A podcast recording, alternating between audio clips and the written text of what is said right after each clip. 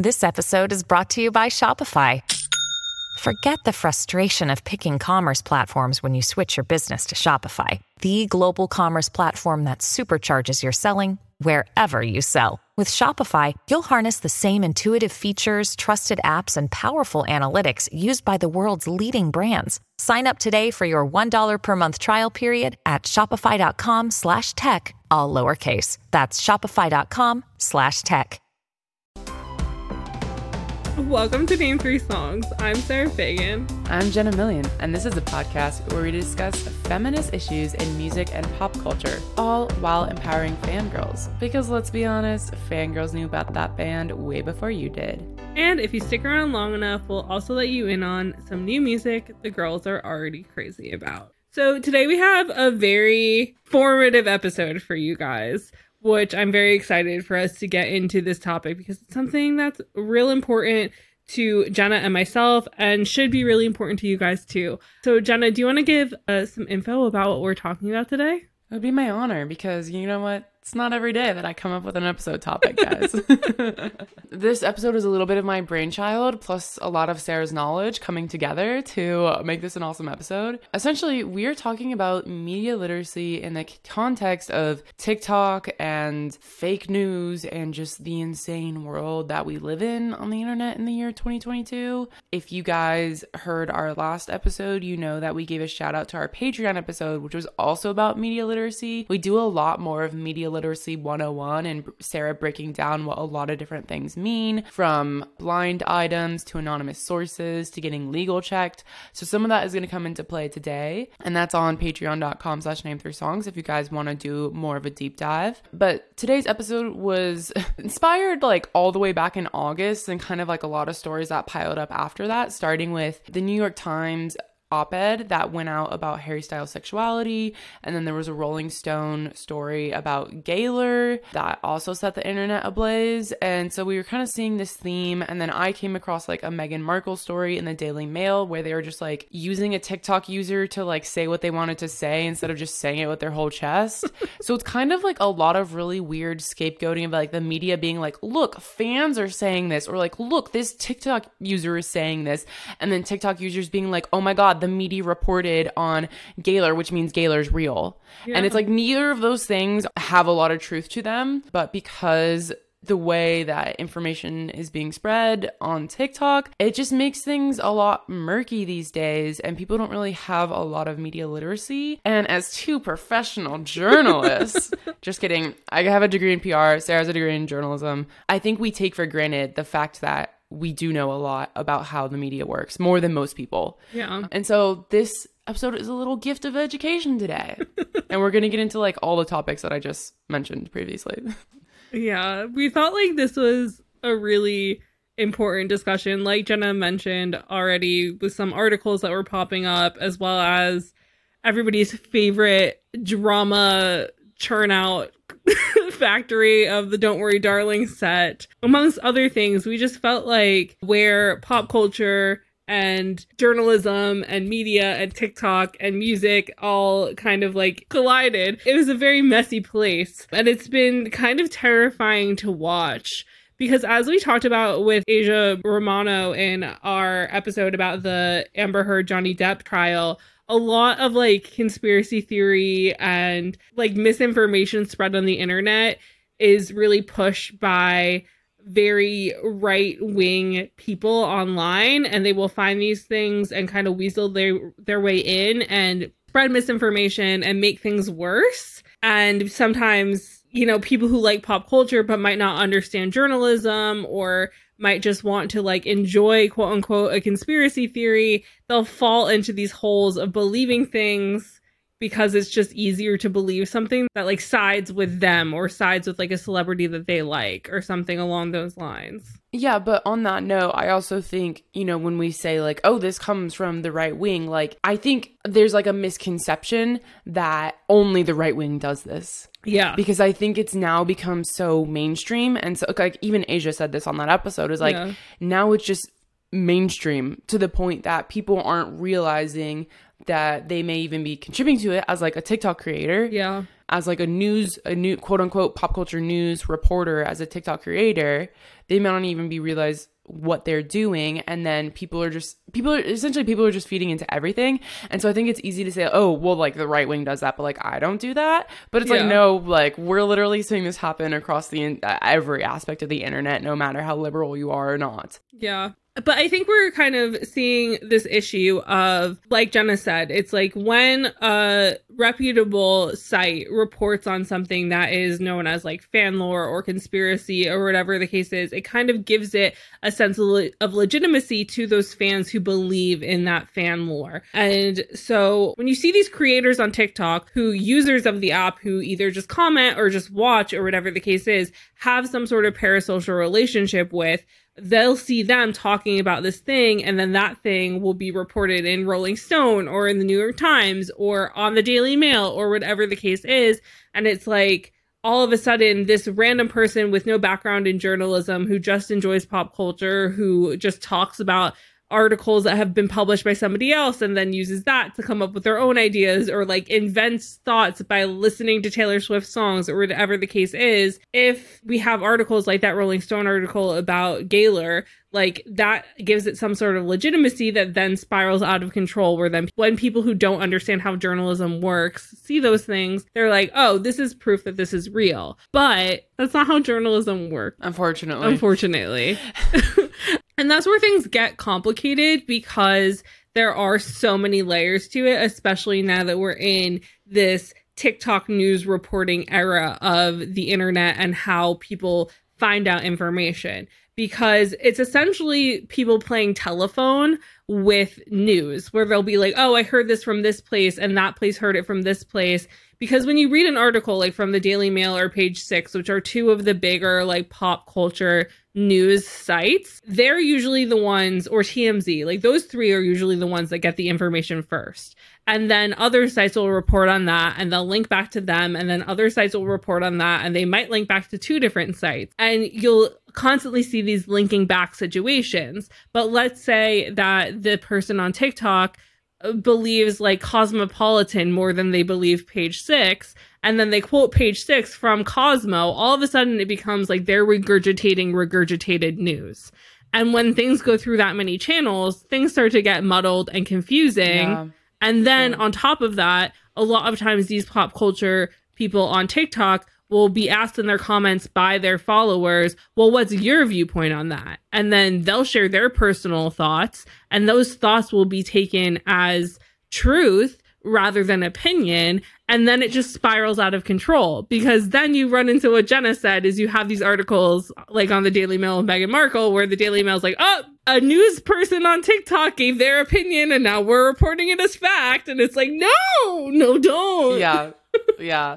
So i mean sarah and i have personal experience with this because when we started this podcast in the year of 2020 when we started this podcast in literally august 2020 and we were doing one direction episodes we were doing what we always do. We quote from articles and then we share our opinions. People were like you can't lie on you're lying and you can't lie on the internet.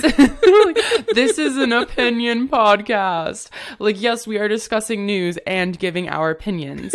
Like our opinions are not fact. Like you guys can make educated decisions also. You don't always have to agree with us. Yeah. we try to be as feminist as we can but we don't have all the information in the world and so it's just funny because it just reminded me of like people in the very very beginning called us out saying you're saying lies on the internet when I when the quote unquote lies were our opinions Yeah. Which is my favorite thing because we had a disclaimer on our podcast for like a year. for a long time That was like, Yeah. this is an opinion podcast. Like, fuck off with your thoughts. Because, like, that's the whole thing is it's like, we never once haven't said that this is not an opinion podcast. It's an education plus opinion podcast on pop culture and music. like, that's what it is. Like, from our personal, like, feminist viewpoints on all of these things and, like, our personal education and all that. But it's also, like, when you read any sort of educational paper and there's thousands of sources, you get an hour ish long podcast episode and we give you like tens of sources. So it's like we're doing the research, we're doing all these things. And that's the other issue when it comes to TikTok. TikTok doesn't let you link out in these things. So you literally have to have the article as the green screen background as the only way to cite something. And if somebody's not doing that, like there's no proof of what they're saying because they can't share where they're getting their information from. And that's the other issue on top of that is if a creator on TikTok is big enough, has a big enough following, people don't even care what their sources are. Most of the time when people are being asked for their sources, it's when they're like our size. Like y- Well- you have like a mid tier sort of size where people are like, oh, who are you? What are your sources? Where'd you get this information from? It's like, oh, now you care about like integrity? I mean, Twitter is made to tweet links and people still don't read. So it doesn't like even if TikTok linked out, it wouldn't even matter. Yeah. Like the same conversation would be ha- being have had right now. But we do have some context to back up everything, all the opinions that we're saying right now. we do actually have some some stats. First of all, just to give a one-on-one of what is media literacy, we have a definition here from the Center for Media Literacy, which is a leading advocacy organization which explains media literacy as a framework to access, analyze, evaluate, create, and participate with messages in a variety of forms, from print to video to the internet. Media literacy builds an understanding of the role the media plays in society, as well as essential skills of inquiry and self expression necessary for citizens of a democracy, which is funny that they throw that in at the end. I guess freedom of the press, right? But I think, you know, when we talk about the media, when Sarah and I say the media, we usually mean journalists and publications. Yeah. But when we talk about media at large, that can be movies, that can be TikTok, that can be music videos, that can be music. And so there's other sources where we're getting this information and we're compiling all these things. And that's like what shapes our worldview and our opinions. So there was this really interesting article on the New Statesman written by Sarah Manavis in July of 2022 called We Should Fear TikTok's Influence on News Media, which I found really interesting. And so in this article, Sarah writes about a report from Ofcom which shows that TikTok is the fastest growing news source for adults, which is people over the age of 16 in the UK, with 7% using it specifically to access news, typically from charismatic personalities on the app rather than accounts belonging to traditional news outlets. And in the US, the share is even greater, with a quarter of adults using TikTok to get their news, rising to half of millennial and Gen Z adults. So people under 41, 50% of us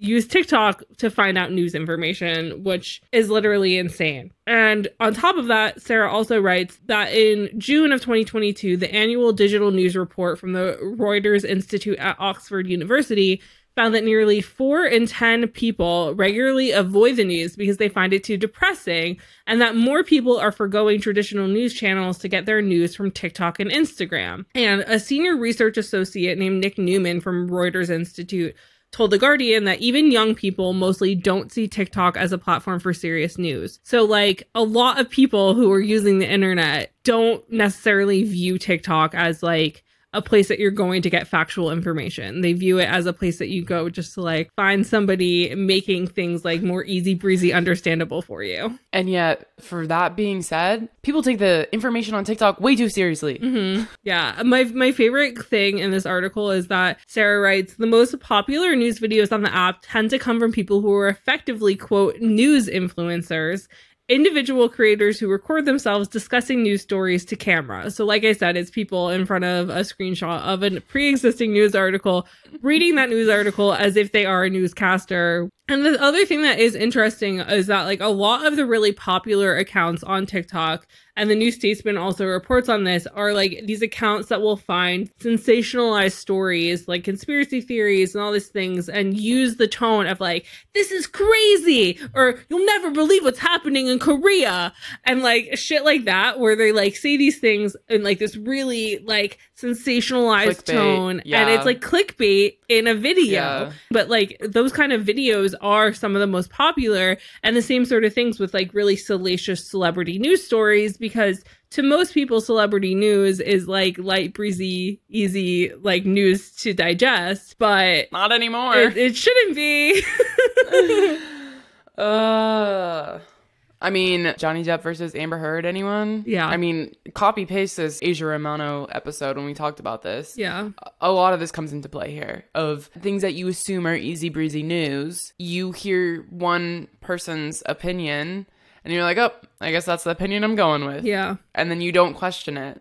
and it's dangerous and that's kind of like where this article goes into of stating that the biggest problem like with the internet in general is like how users obtain trustworthy information. And sarah writes the increasing dominance of social media means that valuable news is quickly being crowded out by oversimplified and often inaccurate stories that prove to be algorithmically popular. And she writes quote infotainment, which I love, I love that term, yeah. as a phenomenon is not unique to social media, nor is it always inherently sinister. Traditional news is more often than not a for profit business, and creating stories that grab attention on television, in print, and in digital formats has long been a priority. The Daily Mail, the Sun, TMZ, yeah, Page Six, yeah. etc. But then you do have places like the BBC that aren't for profit and they are long established organizations and they have huge amounts of money that go into vetting processes and fact checking and all that sort of stuff. But like at the same time, like people don't want to go and watch the BBC because it's going to be like cut and dry and straight to the point when it comes to news, and people want something quote unquote more exciting. You know, something I just thought of is when we talk about tabloids, which we love to talk about tabloids on this podcast, is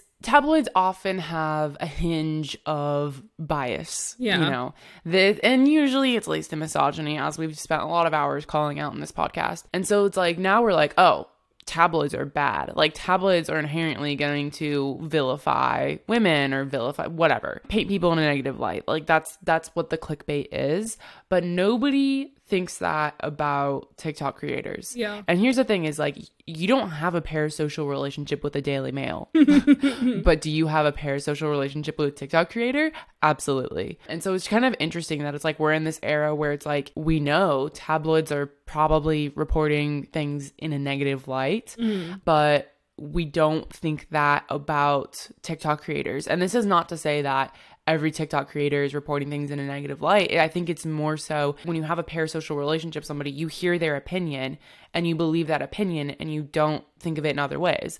Just like us. I mean, like, y'all could believe our opinions. You could, like, have the same opinion as us, but, like, that doesn't mean you shouldn't get more than one opinion to, like, open your mind on it. Yeah. And I think, like, the, the Depp Heard trial is, like, a great example of that. It's like people just believe the first thing they heard. They believe that, oh, Amber Heard's a liar. They didn't do any digging. They didn't find any other opinions on the matter. The other opinions on the matter weren't really there to be found, as we explained in that whole episode. But then it's like once you have more information and once you do hear other, you know, I almost want to say like educator advocates. Yeah. Like, I mean, Michael Hobbs, a huge journalist that, you know, we look up to and did a huge, you know, kind of expose on this like Amber Heard situation. They both you know, have the skill set to be educators, to be journalists, to do the digging, but also do have a feminist bias essentially. Yeah. And so I think in that regard it's important to get your information from more than one place and when you're on TikTok constantly, it's easy to just believe the first opinion that you hear. Yeah.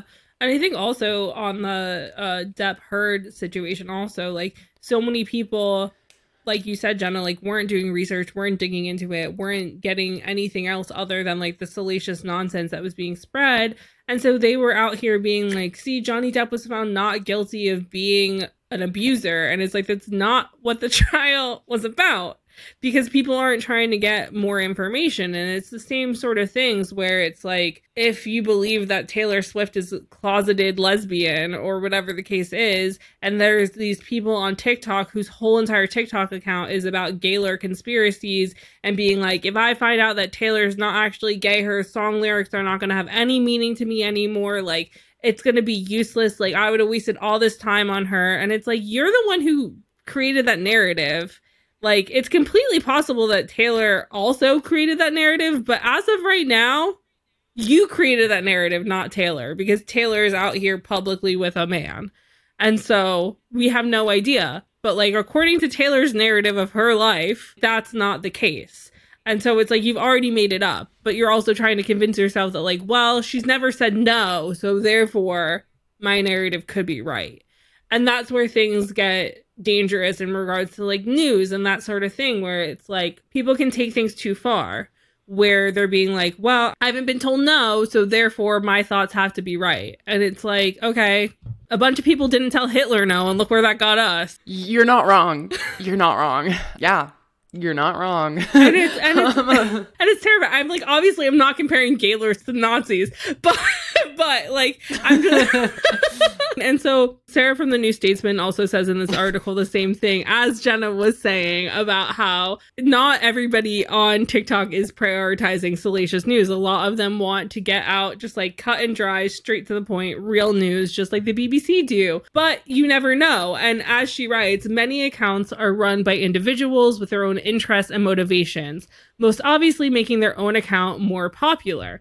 TikTok's algorithms give news influencers an incentive to cover topics that gain views. Quote unquote crazy or fun or oversimplified versions of serious stories flourish. Social media is a place where serious news is disregarded to make room for alternative types of light infotainment that are more profitable, more extreme, and more likely to be riddled with misinformation. It is a place mm. where reality can be simply ignored. And I feel yeah. like that is really the point of like why we wanted to have this conversation about how there are certain stories that get more clicks, that get more views, that get more interest, that get more people talking. Like somebody made a TikTok the other day about showing Harry Styles with all the like questionable people he's hung out with in their life and they're like you are just like your friends. You're just like your friends. And on my personal TikTok, I just like stitched it and was like, oh, like this is like something that Jenna and I have been talking about a lot about how it's kind of weird who Harry has chosen to date in the past or hang out with or like publicly be associated with when like his whole thing is like treat people with kindness and how it's like hard to James Corden is not in case you haven't been paying attention James Corden does not be- treat people with kindness. Yeah neither does Kendall Jenner. I mean years ago like Kendall Jenner got like reamed on the internet for going to Baby's All Right in Brooklyn and racking up like a thousand of dollars bar tab and then not tipping these are the people that Harry has surrounded himself with, and it's like everybody kept being like, "He's an Aquarius, of course," which I didn't know what that meant, and they're like, "Oh, they're people pleasers, like they just hang out with people." Blah, blah. It's like stop making excuses. Stop yeah. it. Like he's an adult man, and this is his brand. Yeah, treat people with kindness is his brand. Yeah, you know and and and this is a he chose that and this is a thing like like they say it's like every account is run by an individual who has their own interests and has their own motivations and has their own opinions on things and like jenna said it's like this is an opinion podcast yes we focus a lot on education and trying to help people be better at having critical thoughts about these things and be better at being media literate and all of this stuff. But our own personal views are always going to sink in. Like we're talking about every episode that we talk about are things that Jenna and I care about or are passionate about or have opinions on, uh, you know, uh. but like Sarah's always gonna hate Ashton Irwin. yeah, no matter what. it's, it's just always gonna be the case. And like we can try and be as unbiased as we want, but our own personal bias is always going to like slip in there, as y'all know, with how we talk about Harry Styles. It's like I can be as unbiased as I want, but I will slip in there some dumb shit about him because, of course, I'm going to, because that's who I am, you know? But I think compared to a lot of other people, online. Jenna and I can pride ourselves on the fact that we're very transparent on what is our opinion, whereas a lot of other people yeah. are not very good at admitting even sometimes that like their opinions slip into their reporting, which happens a lot, especially in regards to things like the Olivia Wilde, Harry Styles, Don't Worry Darling situation of it all. Because no matter how unbiased people want to be, no matter how feminist people want to be, the fangirl is going to always scratch her way up to the top and be like, We hate Olivia Wilde hate her. She's the worst. And have like no real reason behind hating her and like not do any research into like anything about her to make a real opinion and just be like, well, she's dating Harry Styles and ruined her relationship for him. And it happens. So before we get into all of the good, hot tea, gossip, drama, news of the century, which don't worry, darling, and many other things, I do want to give one more stat. So, this is just like slightly more context as to why, yes, we've talked a lot about TikTok and why TikTok in particular is kind of bad with the media literacy stuff, but the, there's just a few more reports here I found. One of them comes from a reporter named Helen Lee Bouygues in Forbes, in which she writes that the Reboot Foundation surveyed more five, more than 500 Americans and explored the intersections of conspiracies, science knowledge, critical thinking, and media literacy. The survey found that about 25% participants were open to believing at least one of the conspiracy theories they tested. People who rely heavily on social media for their information were more likely to believe, as were people who identified with being politically conservative. Mm-hmm. so this is kind of what I said earlier about like, oh, the right wing is like that. I'm not like that. It's like, no, we probably are all a little bit like that and probably could check ourselves every now and then. and then another article that I found really interesting was in Mashable by Chase DiBenedetto and Elena Cavender in October of this year, again talking about TikTok, and they quote from a 2020 Gallup poll that found that only 16% of surveyed adults felt that they had a great deal of trust in newspapers. And then uh, they go on to talk about how people are forming these parasocial relationship with TikTok creators. So I just think it's very interesting. This article in particular talks a lot about the distrust in media, and I think some of this has to go back to things like Fox yeah. and all of the very right wing conservative bullshit and very biased opinions that they give on there that are passed off as facts, that are passed off as just being fed to people. Again, it's just like, oh, the right wing does that. Like, I would never, I would never believe things that are fed to me. but I think it's interesting that across the board, I think it's because publications like that's like Fox, it's like they've been around forever. They're a huge media conglomerate. Like, you would think they would be better than that. Like, you would think. And so I think it's things like these that lead people to distrust all media in general. And again, the lack of media training, as I mentioned earlier, Sarah and I both have college training on media literacy. And I think that's something that we take for granted of yeah. like most people don't have the type of college education about media literacy that we do. Yeah. When you need mealtime inspiration, it's worth shopping Kroger, where you'll find over 30,000 mouthwatering choices that excite your inner foodie. And no matter what tasty choice you make, you'll enjoy our everyday low prices, plus extra ways to save, like digital coupons worth over $600 each week. You can also save up to $1 off per gallon at the pump with fuel points. More savings and more inspiring flavors make shopping Kroger worth it every time. Kroger, fresh for everyone. Fuel restrictions apply. Look, Bumble knows you're exhausted by dating. All the must not take yourself too seriously and 6 1 since that matters. And what do I even say other than hey? well, that's why they're introducing an all new Bumble with exciting features to make compatibility easier, starting the chat better, and dating safer. They've changed, so you don't have to. Download the new Bumble now. And I think that that's why we're so passionate about sharing this on like this platform that we've created because we're to some degree aware that like we are privileged for having this information and for knowing this. And I know that like I'm one of a small percentage of people who work in journalism and have friends who work in journalism and able to like be surrounded by this and like gain on the job knowledge of how this stuff works Uh, that most people don't have and people think that they understand a lot more things than they really do because everybody like wants to be an expert.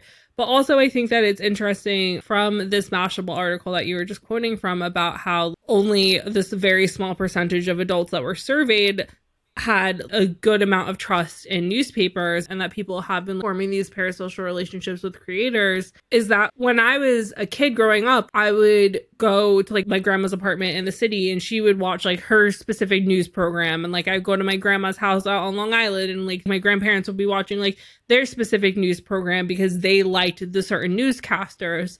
But I think, especially since like Donald Trump's presidency, there's also been less trust in the quote unquote mainstream media. So yeah. even having and and these are supposed to be like trusted news outlets and instead of having that trust in those people are like oh like they're controlled by the big media whatever the case is and then you'll go on these social media platforms and find these seemingly normal people who like you have no idea if they are even a normal person. Like you have no clue. It's like you really don't. Like they could be aliens. No you know what i mean? Like they could they could be murderers. like they could they could be being like oh like i'm an unbiased n- news thing but they could be like like super conservative and just not talk about their quote unquote personal political views but report on news from like a more fox news minded mindset. Or they could be like anti LGBTQ plus and like report news from that mindset or whatever. But because you like them and they also post like get ready with me's or whatever else they post on their personal platform. Because like not everybody just has like a news focused social media page. You know, like if you went on like my personal TikTok, it's a mostly me screaming about fangirl thoughts, but then every now and again I'll post something that doesn't pertain to name three songs, but about like uh, some sort of pop culture thing. But if you go on name three songs, it's mostly us talking about informative shit. it's mo- Mostly. it's mostly us talking about like stuff we talk about in our podcast episodes like these sort of things. And then there's like 20% of like fangirl behavior because that's what a big portion of our podcast is anyway. So th- there are people who don't only post news like they post other things. And so you develop these parasocial relationships. Like hello teffy is a good example where she'll post these like huge long deep dives on like celebrity feuds or like celebrity relationships or whatever the case is. But then she'll also post about like her personal relationships and like other stuff like that. And there's so much content on her page other than just pop culture, but you might have initially followed her for one thing and then found the other thing. And then it's like, oh, but there is still like some sort of bias from everyone, you know? Yes, absolutely. And I think to your point, the parasocial relationship thing is also how a lot of like fan lore has become a lot more popularized among mm-hmm. fandom in recent years. I mean, like the two biggest examples that like to talk about the elephant in the room is Gaylor and of course Harry's sexuality. And it just feels like these two topics, like the sexuality of Harry Styles and Taylor Swift, have become such a huge conversation in the past few years that like yes, we know these have been going on for a long time. They both have, of course, but it just feels like anytime they do anything these days, everything is about that. Yeah. And this was both kind of what sparked the idea for this episode, but it's a huge example of how part of the TikTok, part of the ba- building parasocial relationships, part of the reinforcement of your own biases is that these fandom theories are being spread much more rapidly to much wider audiences to the point where they've now been reported on or done opinion pieces in major news publications being the New York Times and Rolling Stone. And because they're being reported on these publications, it is then giving fans some type of validation and credibility. A lot of what we saw around the specifically the the Taylor Swift Gaylor Rolling Stone article was the journalist was saying fans are having these conversations online. But because Taylor Swift has a history of relationship with Rolling Stone and being on the cover, now fans are saying there's no way Taylor's team would approve this article because she has a relationship with Rolling Stone. But that is not how the news works. No, it is not. And this is again where my privilege of working for a news outlet and having written somewhat unhinged shit before for a news outlet comes into play. I've written an article about how MGK, when he put out Tickets to My Downfall, was like helping with the resurgence of pop punk, which is bullshit. And I wrote another and I wrote another article that was approved that was about how Emily in Paris is self-insert fan fiction. So like I literally I just mean, like I mean it's it not a lie, but you know like I, I they're like ridiculous articles that Netflix doesn't have to be like, "Oh yes, you can say that this story that like professionals wrote is just a fan a YN fanfic brought to life." Like nobody's suing me for writing that article. But like that's your opinion. yeah, you it's know? opinion and that's the thing Yeah. but they're not posted in the op-ed section of the site. It's just like, a, You know oh, what? here's a discussion. Let's write about it on this site. Yeah. So the Harry Styles like sexuality discussion happened as an op-ed opinion piece in the New York Times, whereas the Gaylor one that happened in Rolling Stone was reporting on fandom conversation. So there's a bit of a distinction there. But when I was reading the Gaylor one, it just kept reminding me of like, especially in earlier days of the internet, and this still happens, of like when really big pop culture events happen, people go to tweet about it and they use hashtags. And then those hashtags are easily looked up by journalists. And then journalists would be like, here's what everyone is saying about the 2014 VMAs. Yeah. And then it's like a collection of tweets.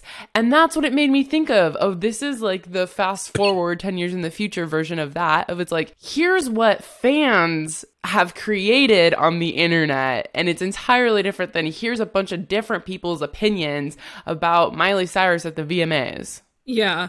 And the other thing is, is it's like when you write an article that is reporting on something that's happening on the internet, you don't have to send articles like this to an artist team for comment because you're not talking specifically about the artist.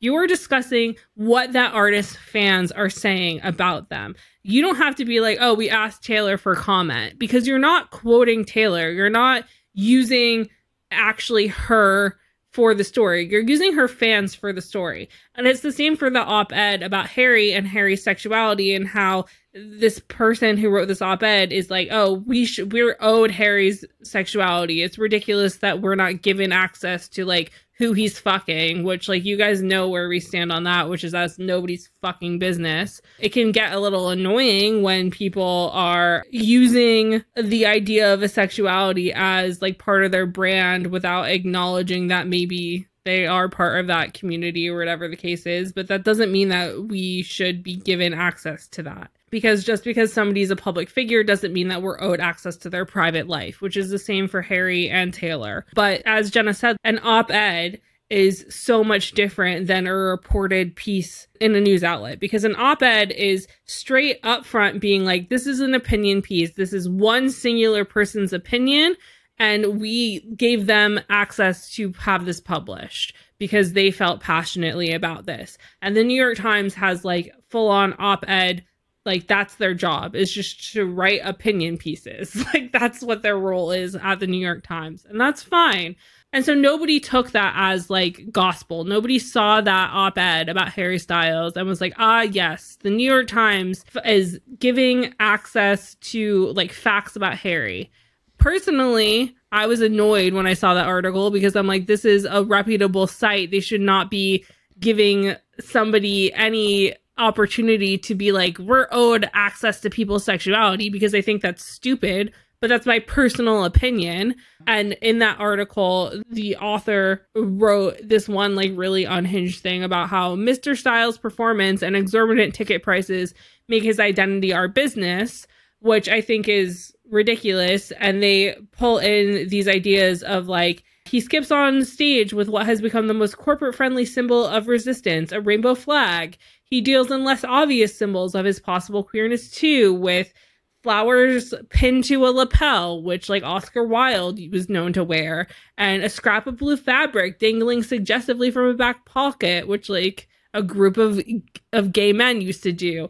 And the words never gonna dance again tattooed across his feet, which was song lyrics by once closeted singer George Michael. But it's like just because you have the lyric tattooed on you by a queer singer doesn't make you queer. That's not how being yeah. a music fan works. And so there were just like bits and bobs in that article that I just was like, this is unhinged. And I feel like the New York Times should have maybe thought a bit more before publishing it. But again, it's an opinion piece. So, like, that's how opinion pieces work.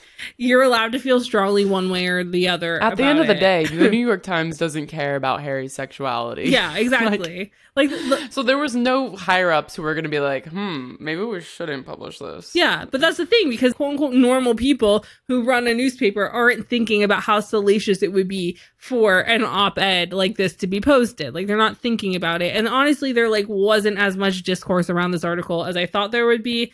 Personally, I was annoyed by it. So I wanted to bring it up. Yeah, I mean, I think a lot of the discourses that this conversation already happens among fans. It is interesting that like it, maybe the fact that it was an opinion piece yeah. didn't use that as fuel for fans to be like, well, if it post it was posted in the New York Times, therefore it must be true. Like yeah. maybe it was just so obvious it was an opinion piece, nobody could say that because that was the same rhetoric that was used for the Gaylor piece of like, well, if Rolling Stone posted it, it must be true. And with that being said, the point that I keep getting close to and then not getting to because I keep having other thoughts is that when you report on things like this Taylor piece written by C.T. Jones uh, on Rolling Stone in September of this year, 2022. They're reporting on the mass discussion going on on TikTok around Taylor possibly being bisexual or maybe a lesbian and having beard relationships with men and that how she's been in relationships with Dianna Agron and Karlie Kloss and women and whatever.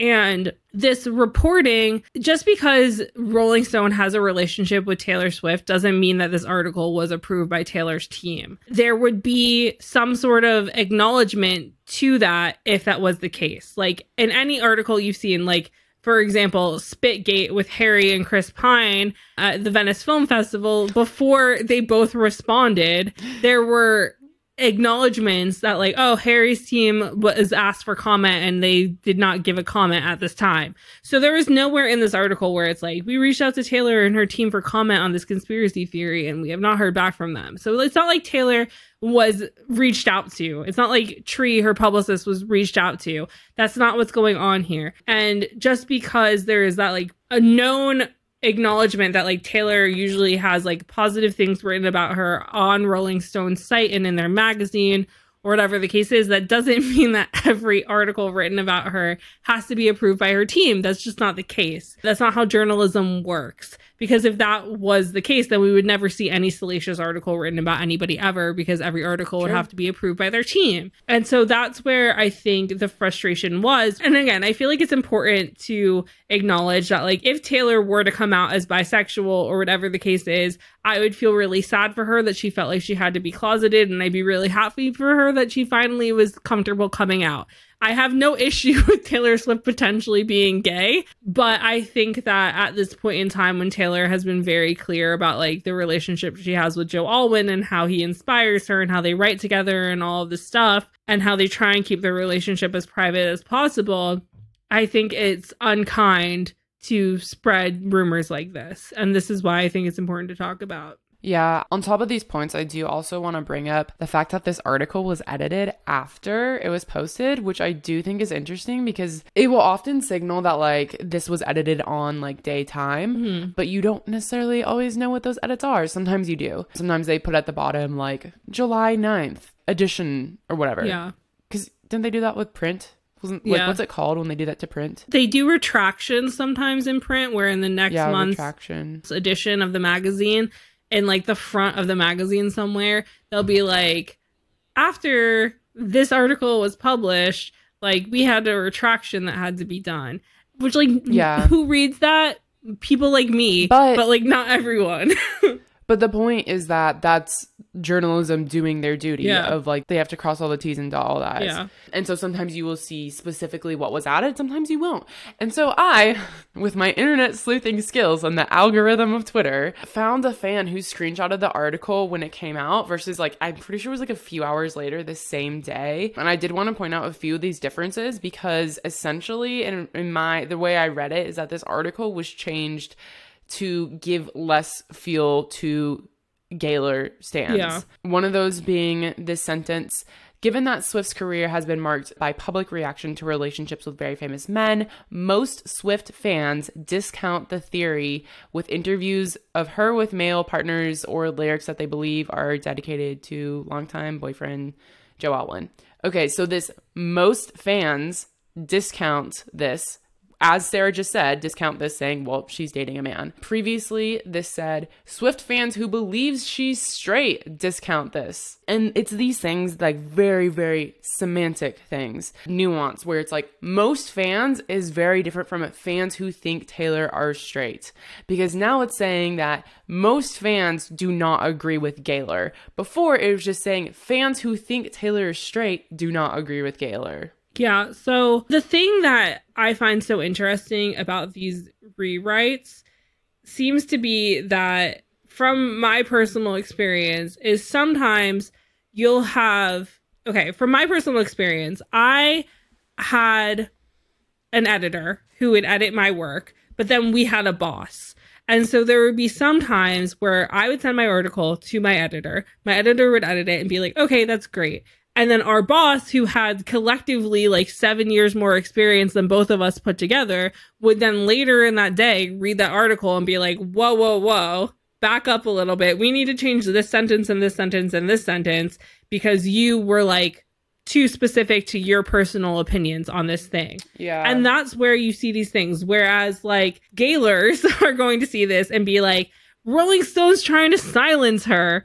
Like they're trying to take away like blah blah blah whatever. But like saying something specifically of like fans that believe she's straight, that makes those fans sound like the crazy ones that are believing a conspiracy theory when she's literally only dated cis men publicly. So how can they possibly be the ones that are being insane? So I can understand going back and changing that because the original statement of fans believing that she's straight makes it sound like it's something that is weird that they believe. And so that's where you run into these issues again. It's not Taylor's team being like, you need to change that. It's like some senior editor at Rolling Stone, after the junior editor has done the editing work that they're supposed to do for the day, coming back, looking at this and being like, oh shit, this is getting a lot of traction on Twitter or TikTok or whatever, let me go check this article and make sure everything's above board. And then being like, that's actually not above board. Because, like we said, it's like they're reporting on something that is happening. So, what they're writing is factual based off of what is what the conversation is on TikTok, but it's not like a factual thing as of right now that Taylor is gay. So, this editor is right. going to go back and be like, hey, like, you can't write these sentences in this way because it feels like you're agreeing with them yeah when like yeah. we don't know if this is real or not yeah, yeah, I agree. There were, yeah, there were multiple edits. Another one was the very last sentence that I think is a bit significant. Yes. They originally wrote, So even if Midnights isn't the gay album of their dreams, they won't give up the theory. They'll play it, then pick out small bits and references they think Swift is giving them, all to let her know that when or if she ever decides to come out, she knows they're there to listen. Then it was rewritten to say, They'll play it, then pick out small bits and references they think Taylor Swift is giving them, all to let her know they're listening. So they took out out the all to let her know that if or when Taylor decides to come out. They took out that part, which yeah. I thought was pretty significant. it is interesting because it's like a fan screenshotted these and highlighted the differences. So I would have never known. Yeah. As a reader, most readers would never know. But it's like fans are also now going to the lengths of like screenshotting entire articles when they come out and then like realizing that hours later they're changed. Because, like I said, even if the article says it was edited, you don't necessarily know what those edits were. Yeah. The problem is is that fans are doing this because they think that again this is like detective work that they need to do as fans to protect their favorite artist from the media who is trying to like hide their true identities or whatever nefarious thing they think the media is doing when in fact it's just an editor trying to make sure that they don't get in trouble for posting something that sounds like a fact when it's not a fact because then it can't be taken down for libel or defamation or slander or things like that. And kind of like saving face to some degree where it's like, okay, we can write about this conspiracy theory, but like we can't act as if we believe it because that's not what we do here. But I feel like fans are taking this to this other level where they're like, see, they're trying to hide the truth. And it's like, no, somebody just let their internal fan bias loose by accident when writing the original article and somebody who edited it was also maybe a fan and believed that and was like oh that's fine. And it's not because like again there's not supposed to be a bias when you read these things. It's supposed to be like hard and fast reporting. So that's like where we run into these issues. So as you can see this is like an example of like a fan theory being reported on then being used by fans to say, look, it's real. But we do have like a whole lot of other mess going back and forth between fan stories, the media, fan stories again, the media again, all with Don't Worry, Darling. And we did. I feel like maybe this is the thing that everyone has been waiting for us to talk about and not sure if we're going to talk about it, but we are talking about more pop culture these days. However, if you need a starter pack, don't worry, darling. Boy, do we have the episode for you over on Patreon. Sarah explains literally everything there is to know in history of Don't Worry Darling up to the point of the Venice Film Festival, which we also break down. All of that is available on patreon.com slash name three songs. So if you need the context, it's there. But getting into a whole lot of extra Don't Worry Darling mess that has come out since the film has come out. We have never seen anything like this. Like in the history of the internet plus film. Like, yes, Star Wars movies do get a lot of like really insane fan things, ganging up on actors, and like just a lot of bullshit. But like something to this level where it's he said, she said, Harry said, Olivia said, Olivia's the evil one, Florence is the evil one, Harry well, Harry's never been called the evil one, but he actually might be. um, that's an opinion. It's just insane. It's just insane. So I'm gonna hand the table over to Sarah to start wherever the hell she feels like it because there's a Oh lot. my god. There's so many layers to the story that it maybe has more layers than an ogre. or an onion. And I uh it's like the gift that keeps on giving, but also I would like stop. I need it So- to stop. Okay, here's my short opinion for context. A lot of the Sarah mentioned this earlier that of course there was like a lot of negative reaction within the fandom to this Harry Olivia relationship. And as the promo for Don't Worry Darling became more, it seems like the hatred towards Olivia became a lot more. And then once there's rumors of like, you know, she broke up with Jason Sudeikis and then there's rumors of like Florence being mad at Olivia. Suddenly it's that everyone hates Olivia train, and I think a lot of that fueled some of these anonymous sources and other things that we're seeing reported on by the media. So let's let's just set that for context is that Olivia is already a hated figure when all this is happening. Yeah. The other thing is is that leading up to Don't Worry Darling, Olivia Wilde was a very private celebrity. She was famous for being on House and the OC and then making her directorial debut for Booksmart, which was like a very beloved film by many. And so there was a lot of buzz around Olivia, a lot of buzz about her being a potentially huge like female director, all this stuff. And like nobody really cared that much about her except for people who cared about the film and TV space. But once she got involved with Harry, it became this whole other thing because Harry is one of the most famous men in the world. And like I said on our Patreon episode about scandals in media and just like a more media literacy 101 sort of conversation and critical thinking skill 101 conversation. When major celebrities have things going on around them like other people are dragged in like even if they don't want to be and it's like an important thing to understand how all this works and how little a lot of pop culture fans really know about how paparazzi works and how news stories work and how sources work and how anonymous sources work and how legal works and these are all things that I went over on Patreon. I'm going to give a little bit of information here because it would be rude not to.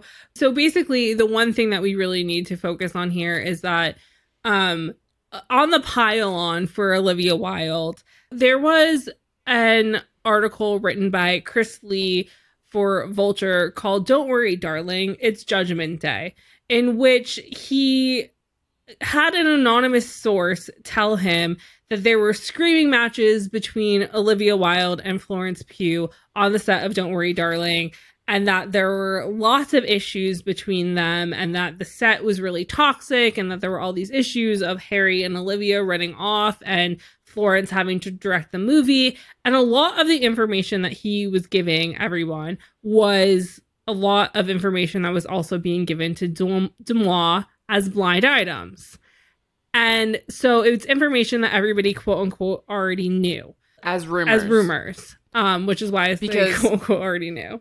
Right. The blind item, there's no named source. And again, in the article in Vulture, there's no named source. It's, it's an one single anonymous source. Yeah. And so when it comes to anonymous sources, which does happen a lot, like you'll read articles where it's like a source told us that like the couple's super happy on their vacation, or like the anonymous source that outed that Justin Bieber and Selena Gomez were on vacation to lose their virginities to each other. Things like that. Which, like, these are usually, like, quote unquote, trusted sources to the publication. It's kind of like an informant for the police a lot of the time. And so sometimes people will come forward to sell a story because sometimes journalists will pay these anonymous sources to give them information. And so they will do this and think that nobody's going to come and say anything because they're just like, well, these rumors are already out. I'm not really like expanding that much on anything. Like, who's going to come for me? But people did come for this because they did not like that this was happening. And over 40 members of crew from the set of Don't Worry Darling came forward and made a statement being like, we can't believe we fucking have to make a statement about this, but this set was not like this at all. This is nonsense. How dare you? And the writer Chris for this article had tweeted being like, there was so much more that I couldn't publish because legal gutted my article. That tweet has since been deleted, which means that it was probably nonsense. And he probably realized that that wasn't very smart of him as a journalist to tweet because he has a lot of years of experience. Like, this is a senior editor at Vulture. Like, this man has been working in journalism for quite some time. He and I both know that legal's not gutting an article if legal has no reason to gut an article. Legal only guts an article because there's no substantiated evidence towards what you've written Yeah. or put in that article. And this is why I say that most of the information that was here was already Was rumors that item, were yeah. written and published Yeah. online prior. So it's like, well, that's already out there. We didn't start the slander, someone else right, did. right. Yeah, no, completely. I mean, as you were explaining it, that's what my mind went to. Like, that's why he couldn't say anything else because it's information that's not out there. Yeah. And therefore, there's no credibility to it if this is going to be an anonymous source. Yeah, and there are like one or two like kind of new things I think that were in this article, but most of it was again just kind of like going off of the initial idea of like yelling on set and being like, "Oh, Warner Brothers had to keep them apart from each other or whatever nonsense." And a lot of people were taking these thoughts and running with them as fact. Yeah, so to me, like when I saw this, well, first of all, I originally didn't pay attention to the Vulture article because I think it was probably, I remember sending it to Sarah and I was like, I don't have time to read this. And then Sarah was like, it was really short and it was nonsense. And then the next, I'm pretty sure it was the next day, it was like 24 hours later, is when we have people saying that the crew came forward. And so it literally says, in an exclusive statement to people, personnel who worked on the Don't Worry Darling say that the rumors of on-set tensions are completely false. Quote, as a crew, we've avoided addressing the absurd gossip surrounding the movie we're so proud of, but we feel the need to correct the anonymous sources quoted in a recent article. Any allegations about unprofessional behavior on the set of Don't Worry Darling are completely false. To me, the fact that 40 people, 40 people came together to put their name on this statement really invalidates the Vulture article of the anonymous source.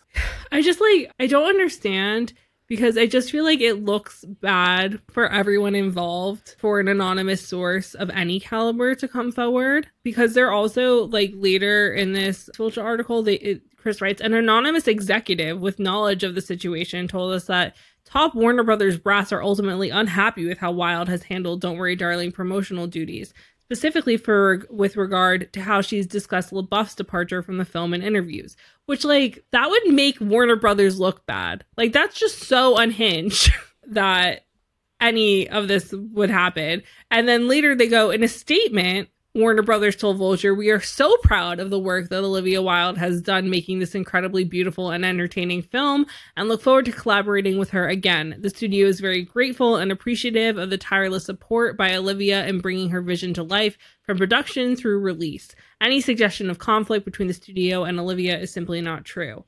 And like, of course, they can lie in a statement. Like, that's not, I'm not saying Yeah. that that's not true. But also, like, all this just is just ridiculous. And it's so frustrating that it's just like a dog pile on top of Olivia when it comes to all of this news. And also for the fact that like every single one of these statements, like we said, was had been blind items prior. So like nothing was new information, which is like what sat wrong with me is like we weren't learning anything new or substantial. We were just getting confirmation from quote unquote believable anonymous sources. And it just felt like bullshit. Yeah. The anonymous source could have been the same person that was sending Deuxmoi blind items. Yeah, who knows? And then when it comes to this like passing the ball back and forth between like TikTok and news media, we're seeing the thing of like the news reporting on drama or not even it was Deuxmoi reporting on drama which is a gossip Instagram account then the news reporting on the Deuxmoi drama then TikTok responding then the news responding to TikTok's response and back and forth and just passing the ball back and forth between the media and TikTok. And so you even saw Stephen Colbert, who's like a very talented interviewer, very good journalist, very good at his job, having to essentially question Olivia based off of TikTok's made up nonsense about everything. And it's just like, it's demoralizing, I think, to journalists, it's demoralizing to talent it's just like demoralizing to so many people. The interesting thing was the response to Stephen Colbert. Uh, the response to the response to the response. But we saw people on TikTok who were saying that Olivia looked desperate to go on Stephen Colbert and clear up any answers after, and that this was just a redemption tour for Olivia. The fact of the matter is, I mean, like, it's not uncommon for celebrities to go on a kind of talk show and clear up rumors or like yeah. gossip. So he was like he was essentially asking her questions that like TikTok was asking and like accusing her of. And you know, it's very clear that they set this up. Like not in a sense of like Olivia knew she was coming on the show to address these specific things. Yeah, cuz that's how late night TV works. yeah. To me, I didn't see it as desperate. It seemed natural for her to use this platform as a way to respond to it. I don't know. I just, it just felt like there was a lot of people saying, you know, Olivia Wilde is doing her redemption tour. This looks desperate on her, and I don't completely agree with that. Yeah. I feel like Olivia Wilde handled the rumors and the nonsense and the line of questioning like a fucking champ, like a professional. I think, like Jenna said, it's completely normal and has happened time and time again of celebrities using a sort of press tour that already existed as also like a redemption arc tour depending on like what's been going on about them in the press. But also the thing is is that we live in a world where there are very few female directors.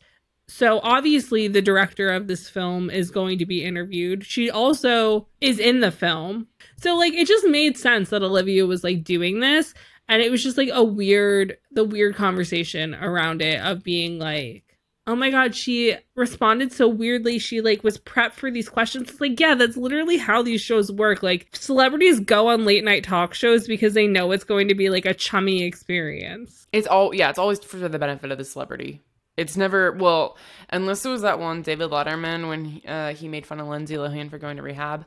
But it's always for the benefit of the celebrity who's promoting something. Sarah and I kind of joke like not to go to bat for Olivia Wilde, but we kind of are going to bat for Olivia Wilde here, which is the fact that like all of the hate and she has gotten a lot of hate. All of the hate, like I can confidently say that, all of the hate she's gotten is a lot rooted in fandom disliking her. Oh, a lot rooted in fandom disliking her. Again, because she's dating Harry, because she was with Jason Sudeikis, because there's rumors about Florence, because there's rumors about Florence not liking her, because there's rumors about her not doing her full directorial duties. But it's, again, all of these are rumors. Nothing is confirmed. All of the Shia LaBeouf stuff, yes, there's questionable videos that have come out about her talking to Shia LaBeouf, but we don't have 100% context. We don't have 100% timeline of when these videos happened. We did mention this also in our Patreon episode. We don't have the full details to say yes or no, Olivia is a good person or a bad person. And it just feels like there's been a lot of dogpiling of all these things against Olivia that probably would not have happened to a male director. Yeah. And like, we're not saying Olivia Wilde's not a flawed person. Every person is flawed. Like, there's not a single human who's not flawed, you know? But it is just all ridiculous. And again, I don't know. If she had had a fling on set with Chris Pine, would this be happening? Probably not. But because it's Harry Styles, and Harry Styles is like 10 years younger than her, and he's the heartthrob of the century, and like all of this stuff, like, of course, there's all of this discourse because also Harry's fans infantilize him. Speaking as a Harry fan, like everybody is always just like, oh, my sweet little baby boy. Like, he would never. And it's like, Harry Styles sings all the songs about, like, oh, like, I disrespected you. I spilled beer on your friend and I laughed about it. Like, my wandering eye, my wandering hands. Like, Harry sings about the fact that he's like a cheater, disrespects women, like, all of the shit. Like, Harry is not the ideal boyfriend we all wish and think he would be. He's just not. Yeah, it is. I mean, it's interesting when you put it in that context because it's a lot of the romanticization of Harry Styles as the fans know him, not the real Harry mm-hmm. Styles. Mm-hmm.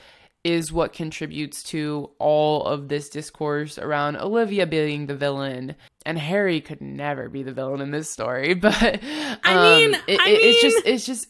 I mean, if you really, if we really like, Olivia and Florence at least slightly acknowledged each other at one or two points at the premiere at Venice. Did Florence or Harry acknowledge each other once? No, no, no, they did not. But nobody was watching for that. I nobody was. was. watching for that because everyone thinks the tension is between Olivia and Florence. And what is this the narrative that we always come back to? The cat fight. It's never the man's fault. Like I just think there's a lot of like very stereotypical tropes that are happening here that people are not questioning because it fits their narrative of I don't like Olivia Wilde. We don't have all the information to say yes she's a good person, no she's a bad person. Yeah. I feel like, especially with the whole like salad gate of the Daily Mail being like, and this is like a whole other thing that would take a whole other hour to talk about. So I'm just going. Maybe that's our next Patreon episode. I know. I'm just gonna nutshell it of that. Olivia Wilde and Jason Sudeikis's nanny came forward and dropped a steaming pile of nonsense to the Daily Mail, and she was saying how Olivia was like an absent mother, and that she was cheating on Jason, and that Jason found out that she was cheating on him with Harry through like an old Apple Watch that used to be connected to messages, and like how she as the nanny was in the middle of all of this and that Jason found out that Florence had hooked up with Harry first and all of this like all of this stuff and that Olivia like won him in the end but like then Olivia was like not being there for her kids even though her daughter Daisy was literally in Don't Worry Darling so like that doesn't make any sense also from like any experience I've had, anytime you work with any celebrity, you have to sign an NDA. So her sharing any information is completely illegal. And again, another thing that we talked about on our Patreon episode is, well, like slightly is like selling stories to the press and like what you can and can't get away with as the press in regards to these things. And Jason and Olivia together made a joint statement hours after this like nanny expose happened where they said, and I quote, as parents, it is incredibly upsetting to learn that a former nanny of our two young children would choose to make such false and scurrilous accusations about us publicly. Her now 18 month long campaign of harassing us, as well as loved ones, close friends, and colleagues, has reached its unfortunate apex. We will continue to focus on raising and protecting our children with the sincere hope that she will now choose to leave our family alone. And here's the thing again, from my journalistic experience, it's completely possible that uh, they came to some sort of understanding between them and the Daily Mail so that this does not go to court and that they don't run into issues of anything coming up in evidence that there was like some factualness to like what this nanny said. But it's a hundred percent from again, from like what my knowledge, proof that like it could not have been a hundred percent fact what this nanny said that they made this statement and that the Daily Mail hasn't refuted it, and also that there had been a video on the Daily Mail of an interview with the nanny, and that interview is no longer up. So take take from that what you will, but again, there's just this constant dogpiling because the internet is seemingly obsessed with the story, and everybody's trying to get their two cents in, getting their five seconds of fame, whether that be like anonymously or not, just to like add to the discourse because people like to watch the world burn. Yes. It is a truly wild time out there, folks. As you can see, there was just like a lot of this reoccurring theme happening. Again, in our Patreon episode, we also talked about the Try Guys and Tom Brady and Gisele Bündchen and Adam Levine and Sumner Stroh. Again, a lot more talking about media literacy and related to those, selling stories, coming forward with stories. There's just a lot to think about. There's a lot going on in the world. There's a lot to think about. A lot of these came at the same time. A lot of this, again, as this whole episode has been, is going back and forth between the media and TikTok. Mm-hmm. And so I think our, you know, at the end of the day, our hopes for this episode is that you all become better media literate critical thinkers as we continue to grow and become better me- media literate critical thinkers as well. Yes, exactly. And like, as much as we do have biased opinions, we try not to let our bias opinions get in the way too much of our critical thinking. Yeah, exactly. again, like like we've been saying, it's like I would not necessarily usually pick Olivia Wilde in the horse race of celebritydom of like whose horse I want to fight for or bet on in the battle of celebrity. But we have to give the benefit of the doubt where it's due. Yeah, and like trying to be media literate and trying to critically think about these things. It's like sometimes you need to fight a battle for somebody you might not normally want to fight a battle for or think about that often or whatever the case is. And so it's just like having the mindset to take a step back and think about what's going on and digest it in like a more I'm writing a research paper about this topic kind of way because like you need to think about all of the sides to the story, especially when it comes to pop culture, because most people don't think about pop culture like that but these are real people and that's the thing at the end of the day. It's yeah. like these are real people I mean, dealing I think, with real problems. I think that's a good point to like bring things full circle is that a lot of times we don't consider the impact of pop culture. And so when we see these stories going around the media or TikTok, we don't think too heavily about them. And then it becomes this giant conversation, as this did. And this is, again, to going back to the Depp Heard case, same thing of like, you may not really care about Depp or Heard. You may not really care that they're going to court. But like, somebody did because somebody was fueling hate tweets all over the internet and it became this giant Amber Heard is a liar campaign when that's not 100% the case. And so I think it's, again, it's like, us thinking that pop culture doesn't matter and pop culture doesn't impact our daily lives is not true. Yeah. Because this is again, it's like, when do we believe women? When do we not believe women? When are women being discredited in ways that aren't the most obvious? Because we're used to the media discrediting women, but we're not used to fans discrediting women. Yeah. Yeah. So I think it just kind of comes full circle in that aspect. Yeah. I 100% agree with you on that. And I think that that's like a really important point to make and to think about, really, in the grand scheme of all of this. And we hope that you guys took away like some sort of knowledge from this discussion and that you learn something and gain perspective that you might not have had prior to us discussing this. Because again, it's like, it's hard to think like this, especially when you just want to be like, oh, I'm just having fun in fandom but remembering at the end of the day that like these are real people and that they are having to answer to like fan theories on the internet because TikTok's become so powerful that the media is now using it to write articles or inform their interview questions and stuff like that. Like these are all things to like take into account.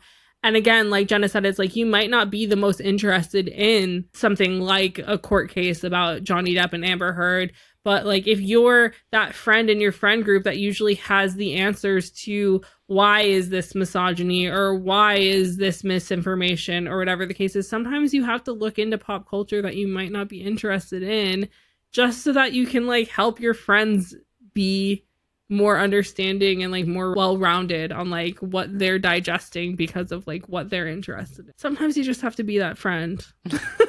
so if you have any thoughts or feelings about anything that we discussed today or want any more information about what we were discussing, you can come find us on social media. We are at Name Three Songs on all platforms. And if you want to check out any of those Patreon episodes we were discussing as well, you can go to patreon.com slash name three songs. If you have any personal grievances or you love anything Jenna or I said on our own, you can also chat with us. I'm at Sarah underscore Fagan on all platforms, and Jenna is at Jenna underscore million.